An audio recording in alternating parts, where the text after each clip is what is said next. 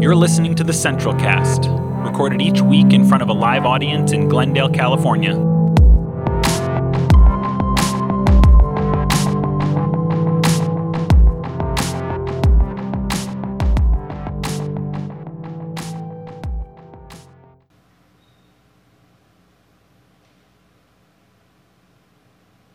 Okay. Some weeks, not so much. That's all right. At Filmosophy last week, which is the uh, film discussion group that we have here once a month, we looked at the film, the Japanese anime film, critically acclaimed, I should say, Princess Mononoke, and how the film challenges our cultural conceptions of good and evil, right and wrong. For example, in the film, there isn't a clear hero or a clear villain, but all the characters contain both qualities of hero and villain, good and evil.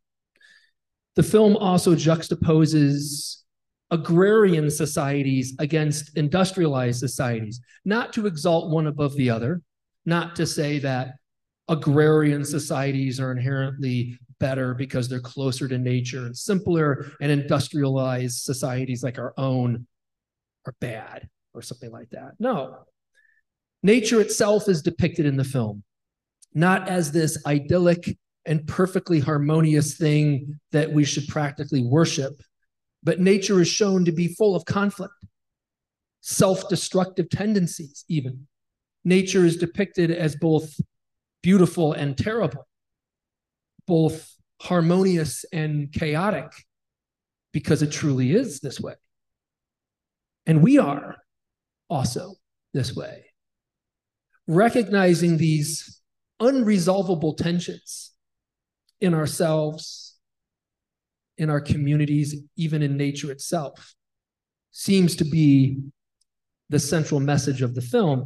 It plays on this yin yang idea that we find throughout Eastern thought. And I bring this up today at the top of my talk because I think it plays into it, relates really well to our series here on mysticism, which we're still in. As I've said in weeks past, mysticism is basically defined as oneness. Our oneness with God, the divine, the absolute, ultimate reality, whatever you want to call it, and God's oneness with all things. That's basically what mysticism is. But oneness doesn't mean a world without contradictions, a world without struggle, without lack, without suffering. No, rather the opposite, in fact. To be one with God, I believe, is to understand and embrace the inherent contradictions even within God. What do I mean by that? Well, consider that God is presented to us, even in the scriptures, as the author of both light and darkness, life and death, chaos and order. Consider texts like Isaiah 45, verse 7, which says, I form the light and create darkness. I bring good things and terrible things. I, the Lord, do all these things. The ancient Hebrews were much more comfortable with these ideas, maybe, than we are. Or consider Genesis 1 1, the very first verse in the Bible. In the beginning, it says, God created the heavens and the earth. The earth was a formless void, and darkness covered the face of the deep, while the Spirit of God hovered over the deep. Then God said, Let there be light, and there was light. There's an Irish poet named Padraig Ó Tuama that wrote a great poem about this verse. It goes, Before the beginning, nobody said, Let there be darkness, because it was already there. Nobody said, Let there be darkness. The light, the light shines in the darkness. But the darkness was there first. See the darkness that is always there. Padraig is playing on this idea in Genesis that darkness existed before the light, and yet God never said, Let there be darkness, did he? Not like he said, Let there be light. The darkness was just there from before the beginning, and yet Darkness isn't nothing, darkness is something. It's the presence of an absence, you might say. Darkness is the presence of the absence of light. We only know what darkness is because we know what light is. So darkness isn't nothing, darkness is something. And this darkness, this, this something existed, we're told, before anything else, and existed with God and perhaps was God. Here we see the inherent contradictory nature of God. And all of creation is full of such contradictions, is it not? Or seeming contradictions, I should say. Because what we perceive as contradictions are often just, or actually just, harmonious systems. For example, there is no inside without an outside, right? No up without a down no right without a left, no positive electric charge without a negative electric charge, no dissonance in music without consonance or resolution, no joy without sorrow, no life without death. These are just two sides of the same coin. And let's explore that last one for a minute because I think it really gets to the heart of the matter here. Let's talk about life and death the inherent seeming contradiction between the two. It could be argued that death is the most life giving thing in the universe. Life completely depends upon death. Think about it. Even if you're a vegan and eat only grains and vegetables, those plants have to die in order for you to live. They have to die and be consumed and disintegrate in order for you to live. Everything that is alive, everything, can only stay alive if something else dies and is consumed.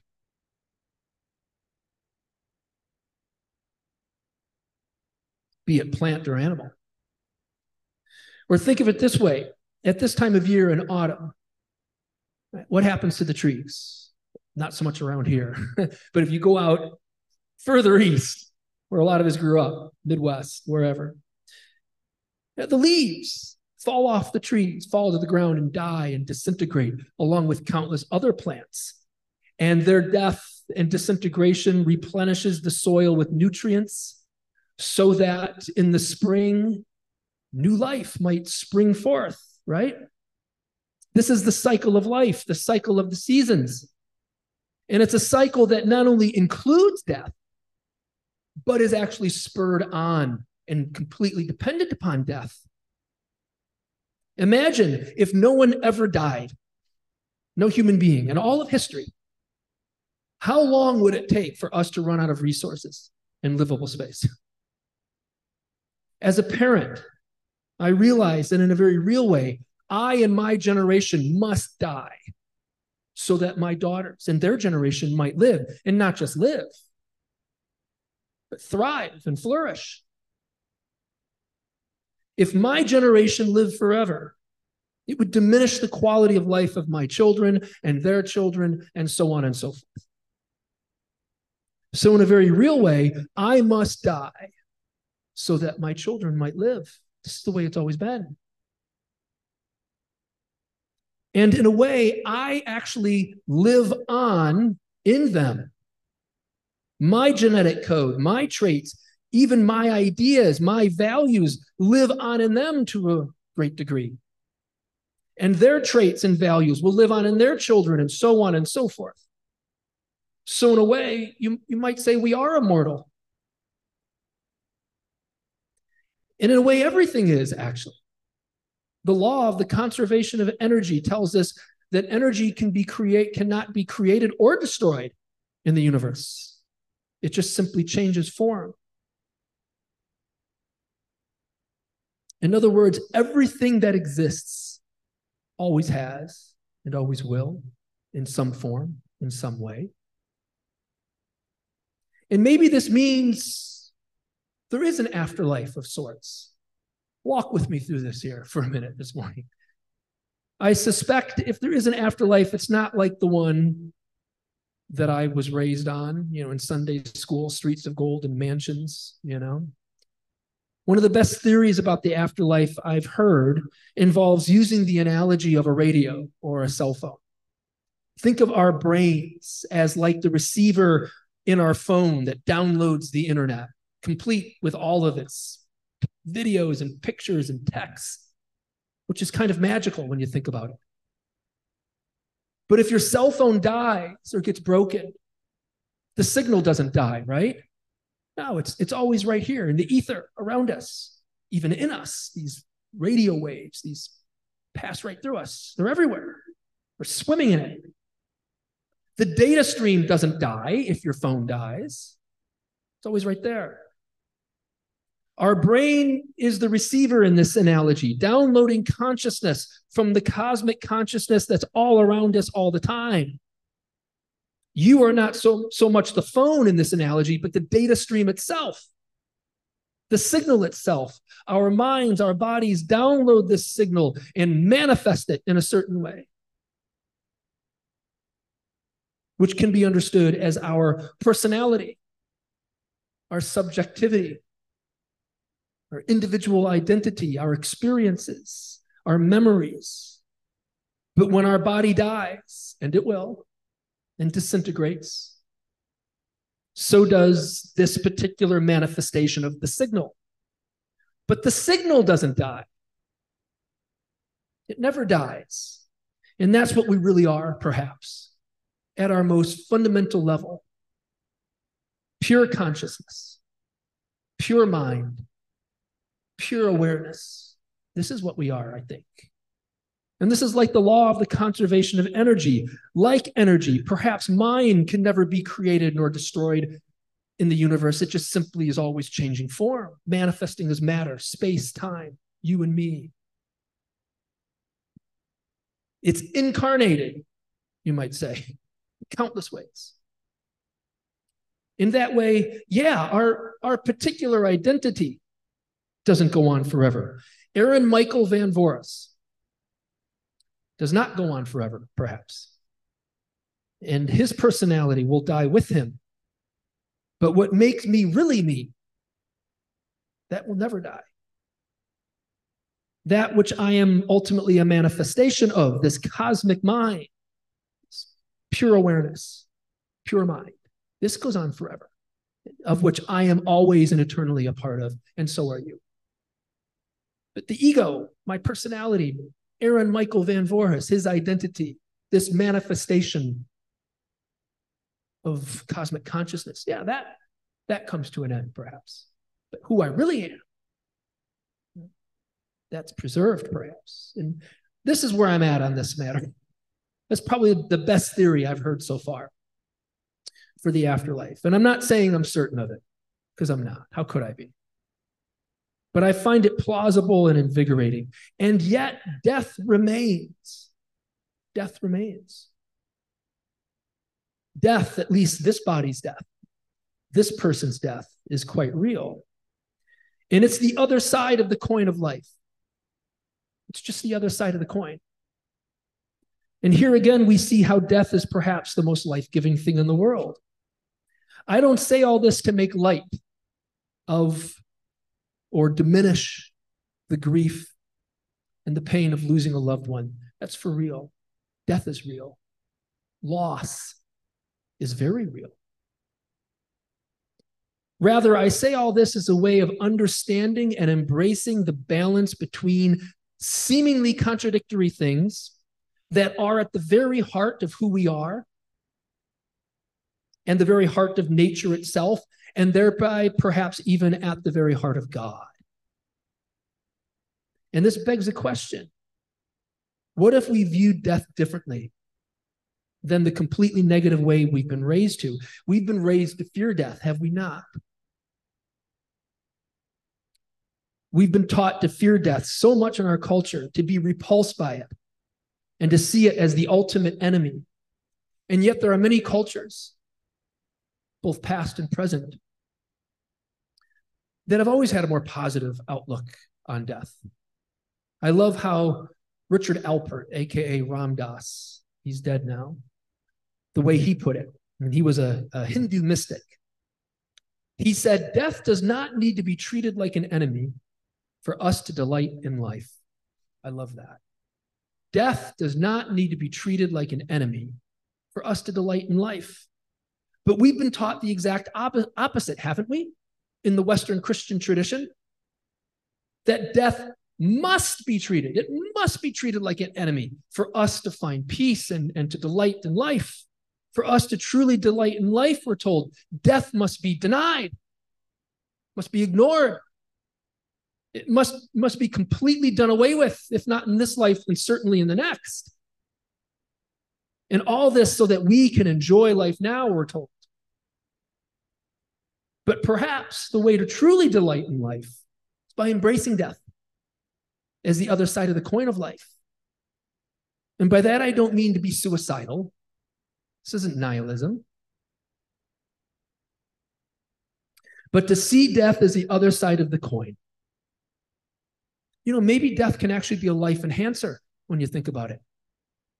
Maybe death can enhance life. Something it can be something that reminds us that our time here is short, and so let's make the most of it. Let's really give ourselves over to life and invest in it, knowing that it's a gift. It doesn't last forever. Not this iteration, at least. Maybe death can actually be something that gives life its luster, something that beautifies life, that enhances its value, its scarcity. These are just some different ways of thinking about the apparent contradictions. I say apparent contradictions between life and death, and how it's not really a contradiction at all. And I think it helps us to remember that the God we find revealed in both nature and in our sacred text is a God of such contradictions, a God of both light and darkness, a God of both life and death a God of both chaos and order. The mystics have always understood this. The mystics have always gotten this and spoken about it. They've always understood that these seeming contradictions are not really contradictions at all, and that there is a kind of harmony, oneness, and balance to these things. And yet, the mainstream church has often recoiled from such ideas because they undermine and challenge our neat and tidy conceptions of God. They undermine and challenge our neat and tidy theologies and creeds and doctrines that grant us simplicity and certainty and, and, and an escape from the real world, which is, of course, full of contradiction, uncertainty, difficulties, and complexities. That's the way the world really is. And religion has often been an escape from that, a way of covering it over with anxiety. And yet, the mystics show us that it's through the radical embrace of the contradictory nature of all things that we can find a kind of oneness and wholeness. Not a oneness and a wholeness without contradiction, but a oneness and wholeness with contradiction. This to me is part of the meaning of the cross, which is a symbol of contradiction if there ever was one. I mean, think about the cross itself. It's basically an X, two intersecting, conflicting lines. But what could be more contradictory than a crucified God? What could be more contradictory than a God who is humiliated and murdered by mere mortals? What is more contradictory than a God who is born a peasant and dies a criminal?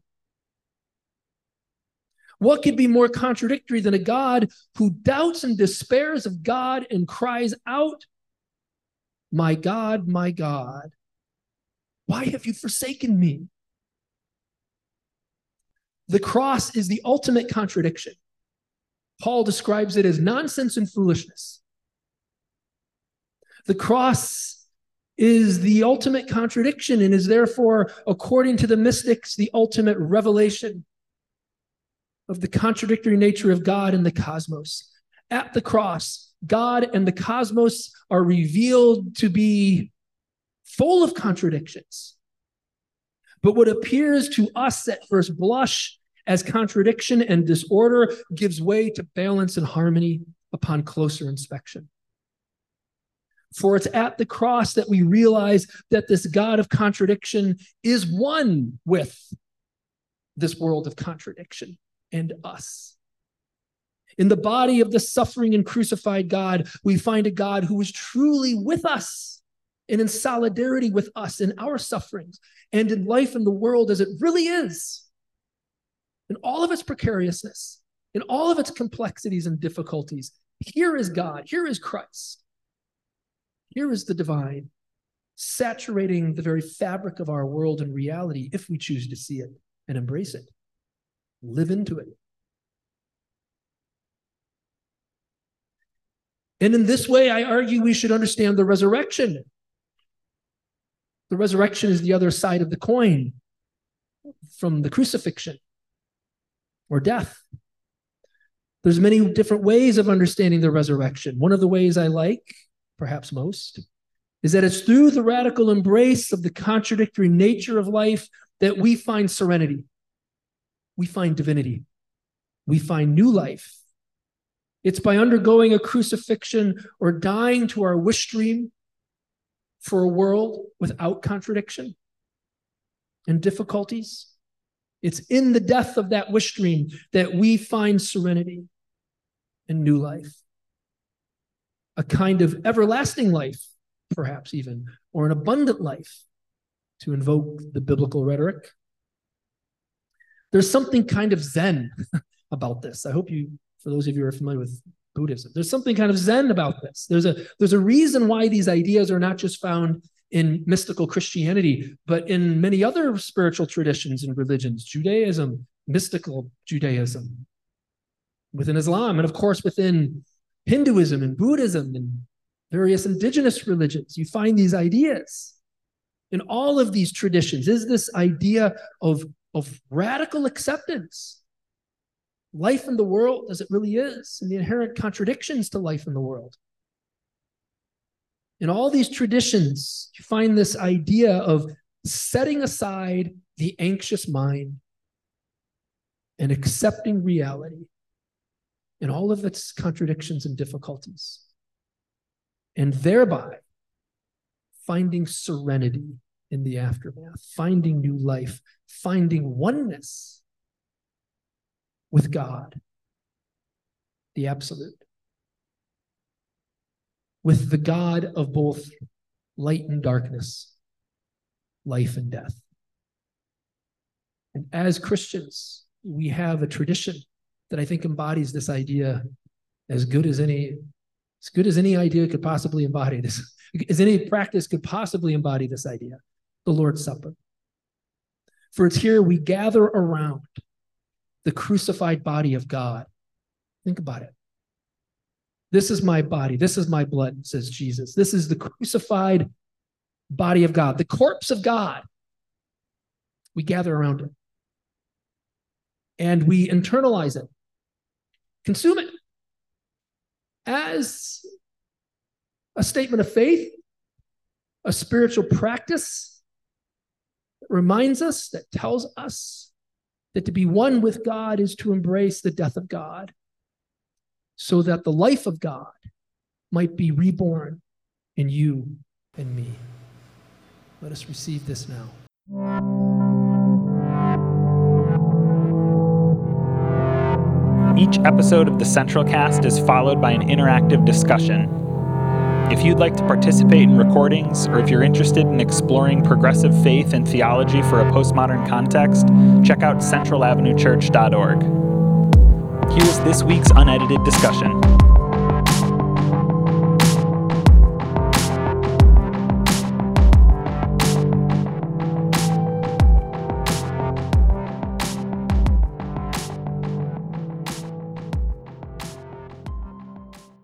Questions, comments?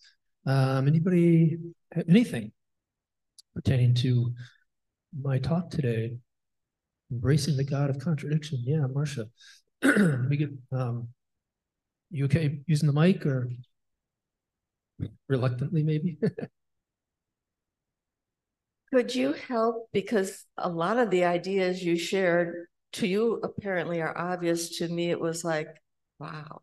Mm. So, how would you liken the violence that we see on the radio and hopefully don't personally know about? How do you liken that in your analogy of life and death? Uh, you're asking me how do I explain the violence in the news that we see and liken that to uh, my understanding of the inherent contradictions between life and death. Wow. Um, well, I guess I wouldn't liken it that much. you know, I I certainly understand that peace and conflict are two sides of the same coin. How could they not be? We only know peace because we know conflict. We know conflict because we know peace. Maybe that's all I can really say about it. Um, I think the attempt to moralize violence and say, oh, well, we just need to accept it and just, you know, it's okay. No, it's not okay. You know, that's not the point of embracing the contradictions isn't to overly put value judgments on things and say, well, this makes violence okay. Well, no, it's not okay. That's not the point. But there is something to be said about you only know peace because you only know conflict. You only know conflict because you only know peace. We only know joy because we know sorrow.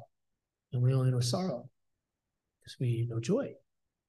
Um, you know, again, this isn't to uh, justify sorrow, justify violence in any way. Don't hear it like that. Yeah. That's the best I can do. but it's a good question. Yeah. Somebody else. I'm I'm curious to hear maybe um, about the ways the messages you were raised with pertaining to death and the afterlife. What were the messages you were raised with about that, and maybe how has your view? My book is coming up. Have your views on death and the afterlife changed over the years? Yeah, Emily uh, that basically this life that we're living isn't as important as the afterlife and that you just do what you need to do to get there because that's where real justice lives life begins when you're dead we were taught this right now yeah life begins really me but this determines whether you get the best life after you're dead so it's like whatever you do here equals if you get to go there, which is where all the controlling manipulation, guilt, and shame come from.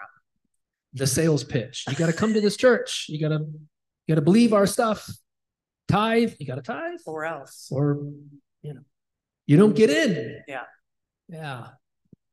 Snake oil. Yeah. Go ahead, uh, Ryan. Yeah, actually, adding on to that, um, my wife has been reading God as a Black Woman and sharing it with me, and I'm hopefully going to read it soon. Uh, but she talks about that too. And we were just talking about that the other day that, like, um, in the book, they say Father Sky God as the old conception of what God was, you know, and this idea that, like, oh, it's rather convenient that all of the uh, either punishment or reward is in the most unprovable place for humans. Like, oh, it's convenient that, like, the the scantron when you turn it in the only way to verify if the whole test was even real is something no one can prove like that's convenient yeah no i i feel the consternation there and the incredulity and the sense of being ah, we might be being lied to and manipulated here yeah yeah marcia go ahead oh, oh they just hate mike that's cool here i'll do oh, okay yeah that's a good idea that's funny yeah, good point, Ryan. Yeah. Um, and we covered that book, by the way, last year. Uh, we did a, a, book club here. Great book. Yeah. Um, other thoughts, questions, remarks? What were the messages you were raised on with death and dying and how, or the afterlife? How has that changed? Yeah, Ryan. We just want you to use the mic mostly for the people online and the podcast. Yeah. Well, I did. Um, I wrote some things down while you were talking. And cool. I guess I'm trying to make sure I'm understanding correctly. Sure. Um, because I don't know if I always do. Um, but I wrote down a contradiction is the place where our, our misunderstanding of a harmonious system becomes the most apparent. And that's why it's revelatory. It's like the moment that we realize we really don't understand everything going on here. And I think that ties into what you were saying a few weeks back that we don't know who God is, we just know who God is not. Yeah, no, I, I'm agreeing with myself. I, I like that sounds that's that's yeah, no, I appreciate that. And uh that's where my thinking is right now on it. Ask me tomorrow, maybe it'll change, but that's that's where I'm at. Yeah, Emily. Uh, it reminds me of the conversation we had at Brew Church when Yeah. If you choose to be gay in this life, then you get to go to hell in the next one. I well that's what we've been told, right? Right. Yeah. So it's like you people grapple so hardcore in this life to try to do everything right. But it's like even the people who do do everything right, like, or they do like more rituals than the next person, they still have things where they're like, oh, well, I feel like my aunt one time said to me, she's like, I feel like um, I feel like I'm going to go to hell because I'm not out spreading the good news. Like everyone has the thing where they're like, oh, I'm going to go to hell because of this. But why is that the confines that we live in here? That doesn't make this life very enjoyable. It doesn't bring joy to feel deep in your soul that you're going to burn in a fiery death and just live in it for eternity. It's like, how is this? How is that helpful? How is that God is love? You're protected, love thy neighbor. Like, how is this what they're teaching? And it's like the contradiction between what they tell you in church every Sunday to how you then feel leaving. Sometimes it feels good because you're like, oh, it's a happy sermon. But then, like, you go home and you realize, like, all the crap that you're doing that you're like, oh, but I'm going to hell because of this, and I have to try to do this better. Then your poor children are then also dealing with your trauma from that. And then it just becomes like this cyclical situation, which hopefully we're all breaking by coming here. You are adequately pointing out the unhealthy nature of the way you were raised and the way so many of us were. You're absolutely right. It's it's a worldview born out of fear and not love. One that ironically is pretty nihilistic. As much as it Uh, appears or claims to be rejecting nihilism, it's actually pretty nihilistic. Yeah. Go ahead. I came from a very different background, totally opposite. So, my view is that when you die, you turn back to stardust and you float back into the universe. And in that way, you have joy and serenity and peace. Beautiful. I dig it. Thank you. Good stuff. Anybody else want to share their journey down down this road, death and afterlife? it's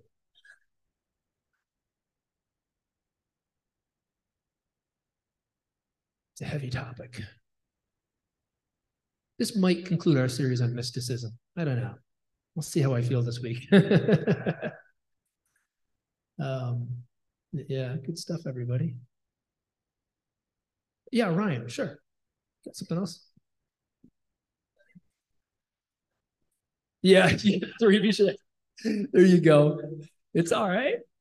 Uh, It's all I guess good. I have a question. Yeah, man. Um, well, so at other churches, we've talked a lot about the idea of scarcity and how that's a very like Western concept. Uh, this idea that the world is scarce, that resources are limited, and that you have to like shore up your resources so that you can control and you can all these things, you know, and that like Jesus kind of destroys this idea of the scarcity by being divine in the world. Um, and with that, I've always been introduced to the idea of scarcity as a like what they call post fall, like after sin entered the world, then there's this idea of death and scarcity and things end and you know resources are finite and things like that.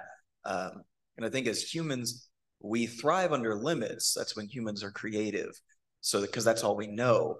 But I guess the idea that was always taught to me was that we are not like the true humans right now. We are like corrupted the same way the whole world is with scarcity.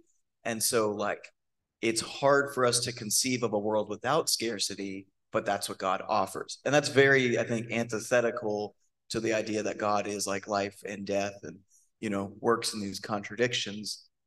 I guess I'm curious to know like how those two ideas reconcile or if they do, you know.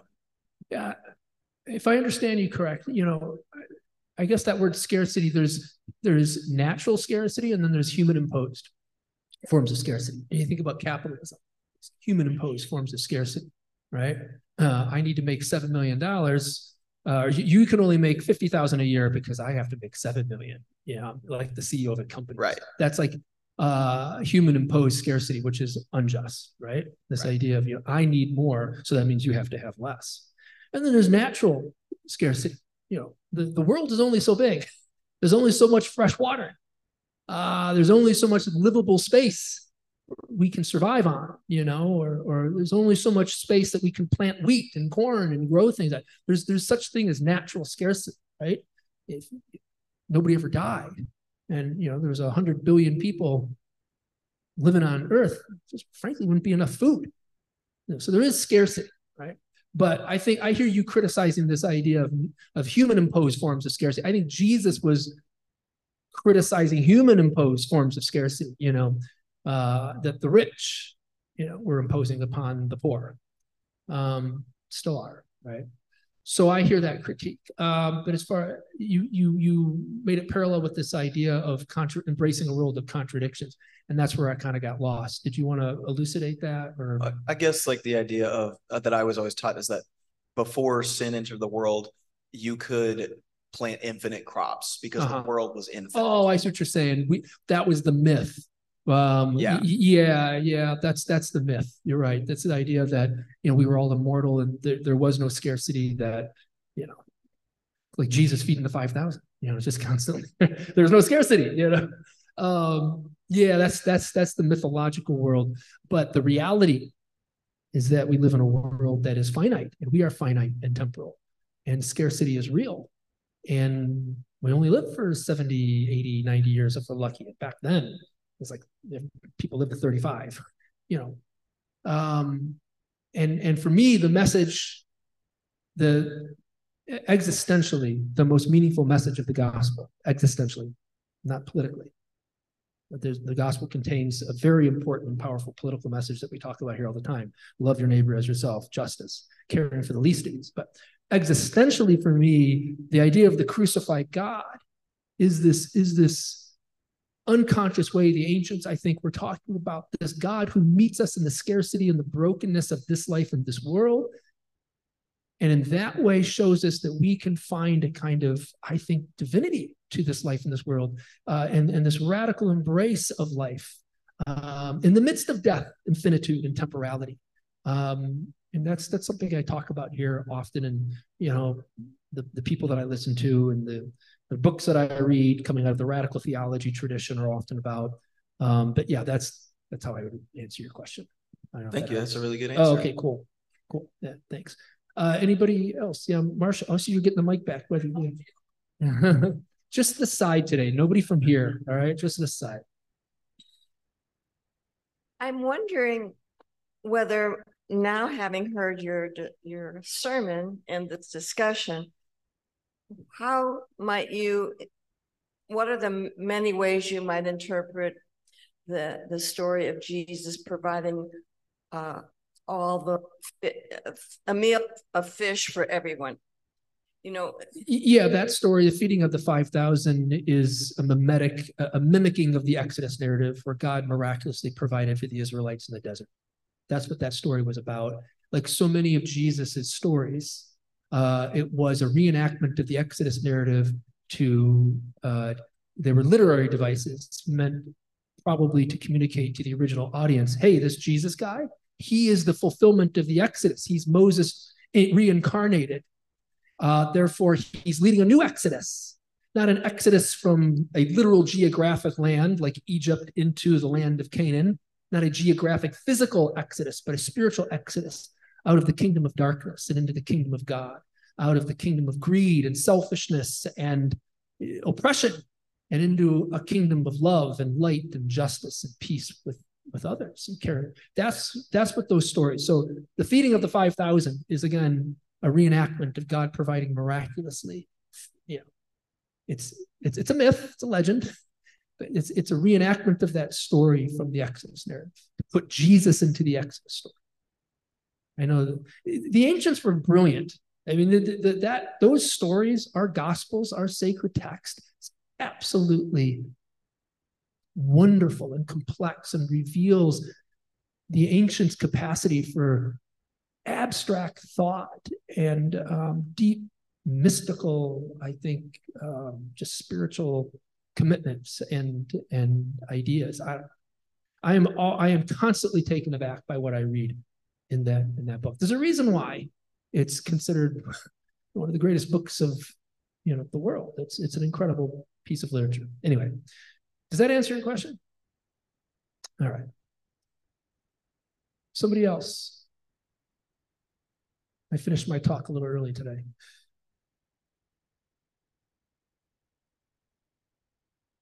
Okie doke. Well, let's finish as we always do by saying this benediction together as a way of centering ourselves as we depart. As we go from this place, we commit ourselves to the path of love, honesty, and humility. We dedicate ourselves, as Christ did, to the cause of justice and the courageous embrace of this life, this world, and each other. All right. Amen. Go in peace.